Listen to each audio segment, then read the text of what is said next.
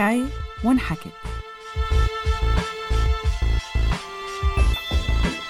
برنامج بيحكي قصص سورية.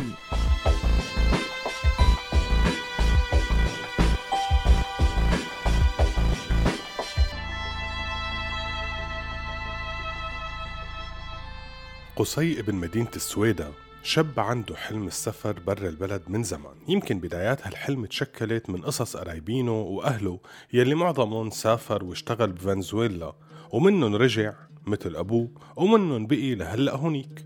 مشان هيك أول ما أخذ البكالوريا قال لأهله إنه هو بده يسافر على فنزويلا لكن تفاجأ برفض أهله للفكرة. خاصة أبوه يلي بيعرف الوضع هونيك منيح وشايف كيف تغيرت البلاد بعد وصول تشافيز للحكم. والوضع الاقتصادي اللي عم يتدهور بسبب السياسات الاقتصادية اللي ساهمت بانغلاق البلاد على نفسها بس تحت إصرار قصي على فكرة السفر اقترحوا أهله فكرة إنه يسافر لدول الخليج. فرص عمل متوفرة والبلاد قريبة. وافق قصي على مضض لأنه اعتبر إنه الخليج أحسن من إنه يبقى هون ويروح على العسكرية.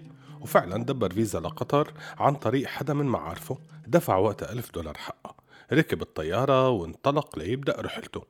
لكن تفاجأ أول ما وصل لهونيك إنه الفيزا اللي معه ما بتفيده لأنها فيزا زيارة ما فيزا عمل. مدتها أسبوعين بس. يعني ببساطة قصي تعرض لعملية نصب وطاروا المصاري ودفع فوقها غرامة 400 دولار لما لقطوه الشرطة وشافوا إنه تخلف عن مغادرة البلاد ضمن الأسبوعين. قام انحبس ولبينما خلصت إجراءات الترحيل دفعوه الغرامة ورجع على سوريا. بس حلم السفر بقي بباله مشان هيك قرر يجرب حظه بليبيا. وصل لهونيك بأواخر 2009 بلش يشتغل بأعمال البناء يلي لقاها صعبة كتير. الراتب ما بيوازي التعب تبعها أبدا. فما قدر يتحمل أكثر من سنة بعدها راح على مصر. بقي فيها لإيلول 2010 بس لأنه ما قدر يلاقي فرصة عمل مناسبة قرر يتركها ويروح على لبنان. وهونيك ما كان الوضع أحسن مشان هيك قرر يرجع على سوريا ببداية 2011 حاولوا أهله يقنعوه إنه حظاته بالسفر ما ظابطين فخلص يا ابني خليك بالبلد وظبط أمورك. بس هو كان رافض تماما فكرة إنه يروح يخدم عسكرية وخاصة مع تطور الأحداث بسوريا بداية الثورة العنف يلي جابها النظام تورط الجيش بحالات قمع وعمليات عسكرية حولت سوريا لساحة حرب مفتوحة. قرر قصي إنه يطلع برا البلد ويتجه لأوروبا. وببداية 2014 طلع على بيروت هنيك بأسبوعين من انطلق لإسطنبول. قعد بأوتيل لبينما يفهم الترتيب كيف بده يوصل على اليونان يلي هي كانت بوابة الهجرة لأوروبا. لكن مع البحث والاستفسار حس إنه القصة حتاخد وقت وما بيقدر يتحمل مصاريف الأوتيل. لذلك لازم يلاقي شغل ويلاقي سكن مناسب. وتعرف على شباب سوريين ساكنين ببيت مشترك بأطراف إسطنبول. اتفقوا إنه يسكن معهم. لكن ما تخيل إنه يكون الوضع بالشقة سيء لهالدرجة. البيت كان خمس غرف وحمام واحد مشترك ساكن فيه عشرين شخص من مختلف الخلفيات والعقليات. اكتشف بعد فترة إنه الشابين اللي تعرف عليهم أول شي هن اظرف الموجود. أما الباقي فكانوا أصحاب سوابق شباب متشددين دينيا بطريقة مبالغ فيها. الشي اللي خلاه يخبي عليهم إنه هو من السويدة إنه يعني هو درزي. ويقول لهم إنه من ريف الشام خاصة بعد ما سمعوا مرة عم يحكوا عن الأقليات الدينية بطريقة سيئة وكأنه هن السبب بكل شي عم بيصير ولولاهم كان الإسلام انتصر. بعد فترة عرف إنه رامي كمان وهو واحد من الشباب الساكنين بالبيت هو كمان درزي ومخبي عليهم هالشي لأنه خايف. فقرروا سوا إنهم يدوروا على شغل ويحاولوا يطلعوا على أوروبا بأسرع وقت. اشتغلوا كل شي لقوا. دهن بيوت تظبيط حدايق نقل عفش وغيره وغيراته من هاي الشغلات يلي ما فيها أي استقرار. وتعرضوا لنصب كتير.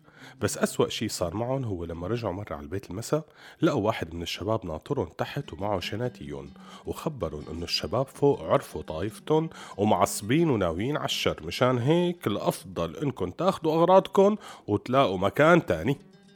تشرد قصي ورامي بالشوارع فترة. قدر خلال رامي يلاقي طريقة يطلع على اليونان بينما قصي كان لسه محتاج يجمع مصاري أكتر بقي عم يشتغل شغلات متقطعة متنوعة ينام بالجناين. هالشي استمر حوالي ست شهور أو أكتر خلالها كان عم يجمع المعلومات ويقابل مهربين وناس سوريين بدهم يهربوا على اليونان. وراح على مدينة أدرنا الحلولية لأنه ناوي يقطع الحدود البرية لليونان. ما كان بده يروح بالبلم لأنه بخاف من البحر وبخاف يغرق خاصة بعد القصص اللي صارت عم تنشر عن حوادث غرق البلمات. ولأنه كمان السفر بالبلم بكلف وقتها حوالي 1500 يورو وهو ما كان معه هذا المبلغ. مشان هيك تعرف على شابين ناويين يطلعوا بالبر اتفقوا يبدوا رحلتهم سوا. هذا الحكي كان بنهاية تموز 2014 نجحوا فعلا إنهم يجتازوا الحدود بكل مخاطرها وكان يعني قصي رح يغرق بالنهر لولا إنه واحد من الشباب قدر ينقذه كملوا مشي بالأراضي اليونانية حتى تجاوزوها. لكن دوريات حرس الحدود منتشرة بطريقة كثيفة وما كان في أي وسيلة للهرب منهم. وبعد تواصل مع إحدى الناشطات اللي بتشتغل بالإغاثة أقنعتهم يسلموا حالهم للشرطة اليونانية. وفعلا سلموا حالهم انحجزوا بمعسكر صغير لمدة 22 يوم بعد أفرجوا عنهم وتركوهم باليونان. بأثينا قابل قصي صديق قديم بيعرفه من زمان. هذا الصديق كان مقيم باليونان من فترة طويلة بس أوضاع اليونان الاقتصادية يلي عم تتدهور تركته بدون شغل وصار هو كمان عم يفكر بالسفر لأوروبا.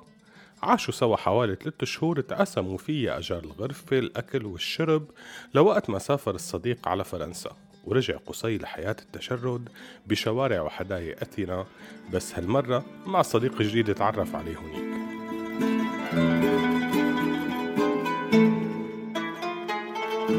هدي يا بحر هدي طولنا بغيبتنا ودي سلامي ودي للأرض اللي ربتنا.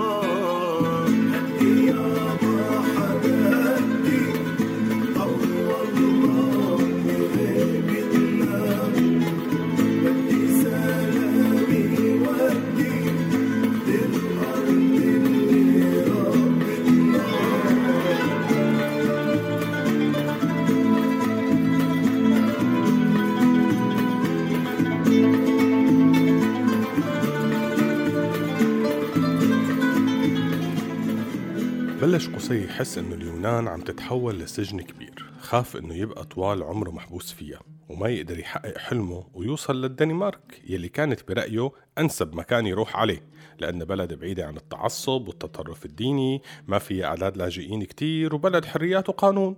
بعدين شروط اللجوء فيها أحسن من غيرها؟ هيك كان عم يسمع. بس الوصول للدنمارك بكلف حوالي ال 5000 يورو وهو ما معه منها شيء فقرر بالأخير أنه يتواصل مع أهله ويطلب منهم المبلغ. أهله لبوا له طلبه كرمال يخدموه ويدعموه حتى يبدأ حياته يلي بيحلم فيها وباعوا قطعة أرض مشجرة بالزيتون. رغم صعوبة هالشي عليهم لكن ساووه كرمال ابنهم وبعتوا له المصاري. وصلت المصاري مع نهاية الصيف وبالتالي التهريب وقف لأنه الطرقات بالشتاء بتصير صعبة وخطرة فلازم يستنى للصيف الجاي. بس قصي ما عاد يقدر يتحمل لذلك قرر يجرب السفر عن طريق المطار باستخدام الهويات المزورة. هالشي خلاه يصرف معظم المبلغ يلي معه على محاولات الهرب يلي فشلت كلياتها. كان كل مرة يشتري هوية أوروبية جديدة ويجرب يروح على المطار بس كان ينلقط ويترجع وغيره كان ينفذ قدامه. حتى بمرة من المرات نجح وقدر يجتاز كل نقاط التفتيش بالمطار وركب بالطيارة وجهز حاله لمغادرة اليونان لكن للأسف الطيارة ما طارت بسبب عطل والتغت الرحلة ورجع قصي من نقطة البداية.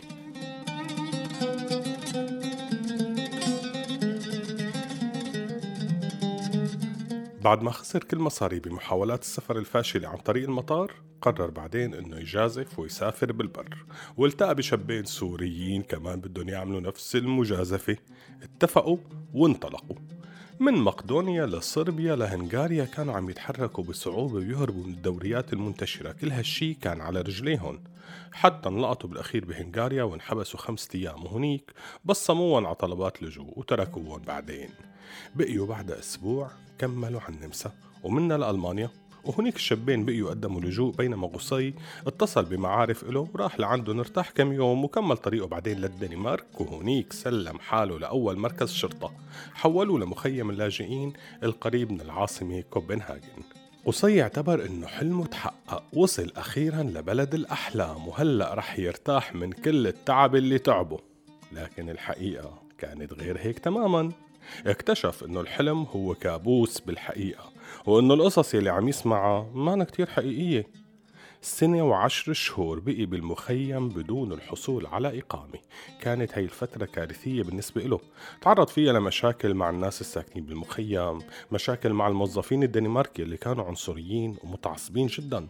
حتى أثناء المقابلة كان التعامل فوقي واستعلائي بطريقة استفزته كتير. لكن كان عم يتحمل لأنه اعتبر أنه هالكابوس حيخلص بس ياخد الإقامة ويطلع من المخيم. وقتها حيبدأ يعيش حلمه.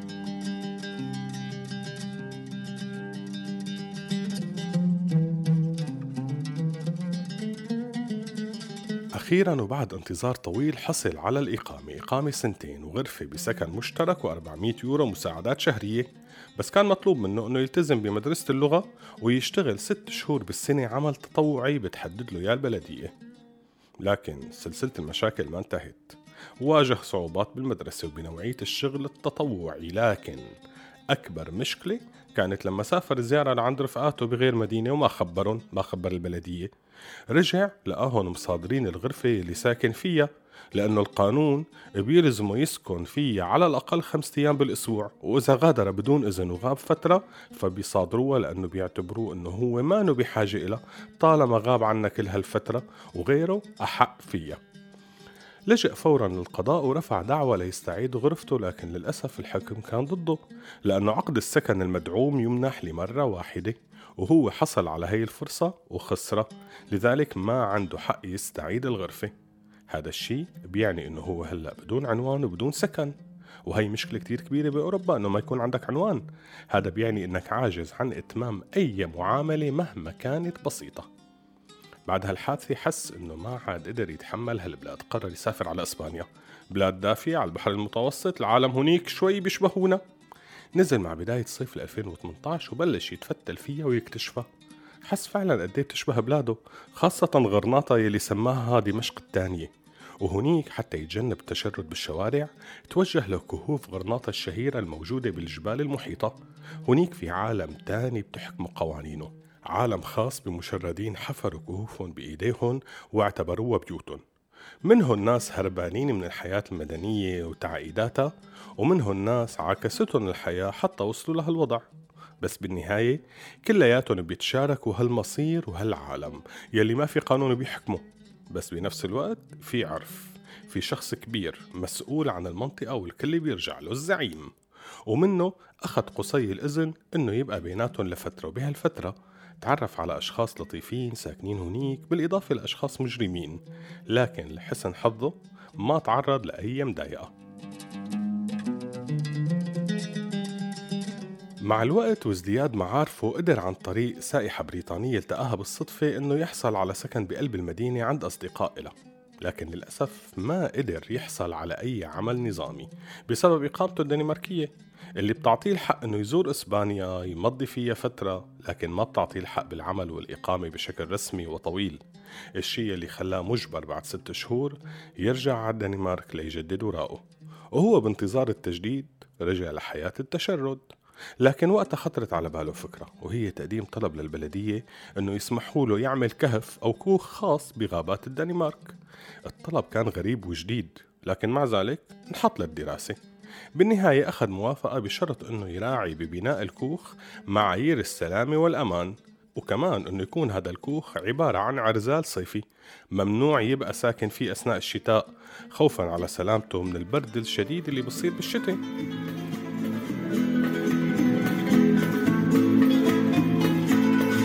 سلم سلم على بلادي. تربة بي وجدادي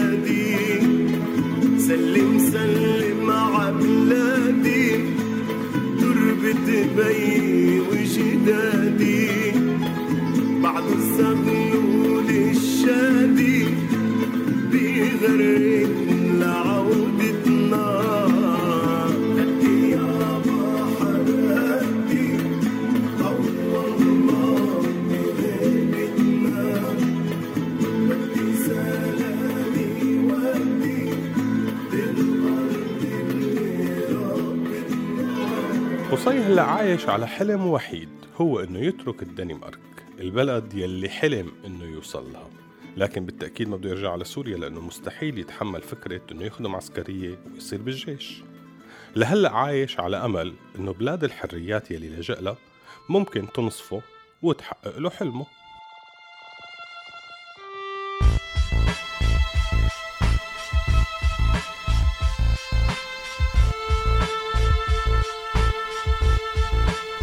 هذا البرنامج إنتاج 2019 بالتعاون بين راديو سوريالي وموقع سوريا حكاية ما انحكت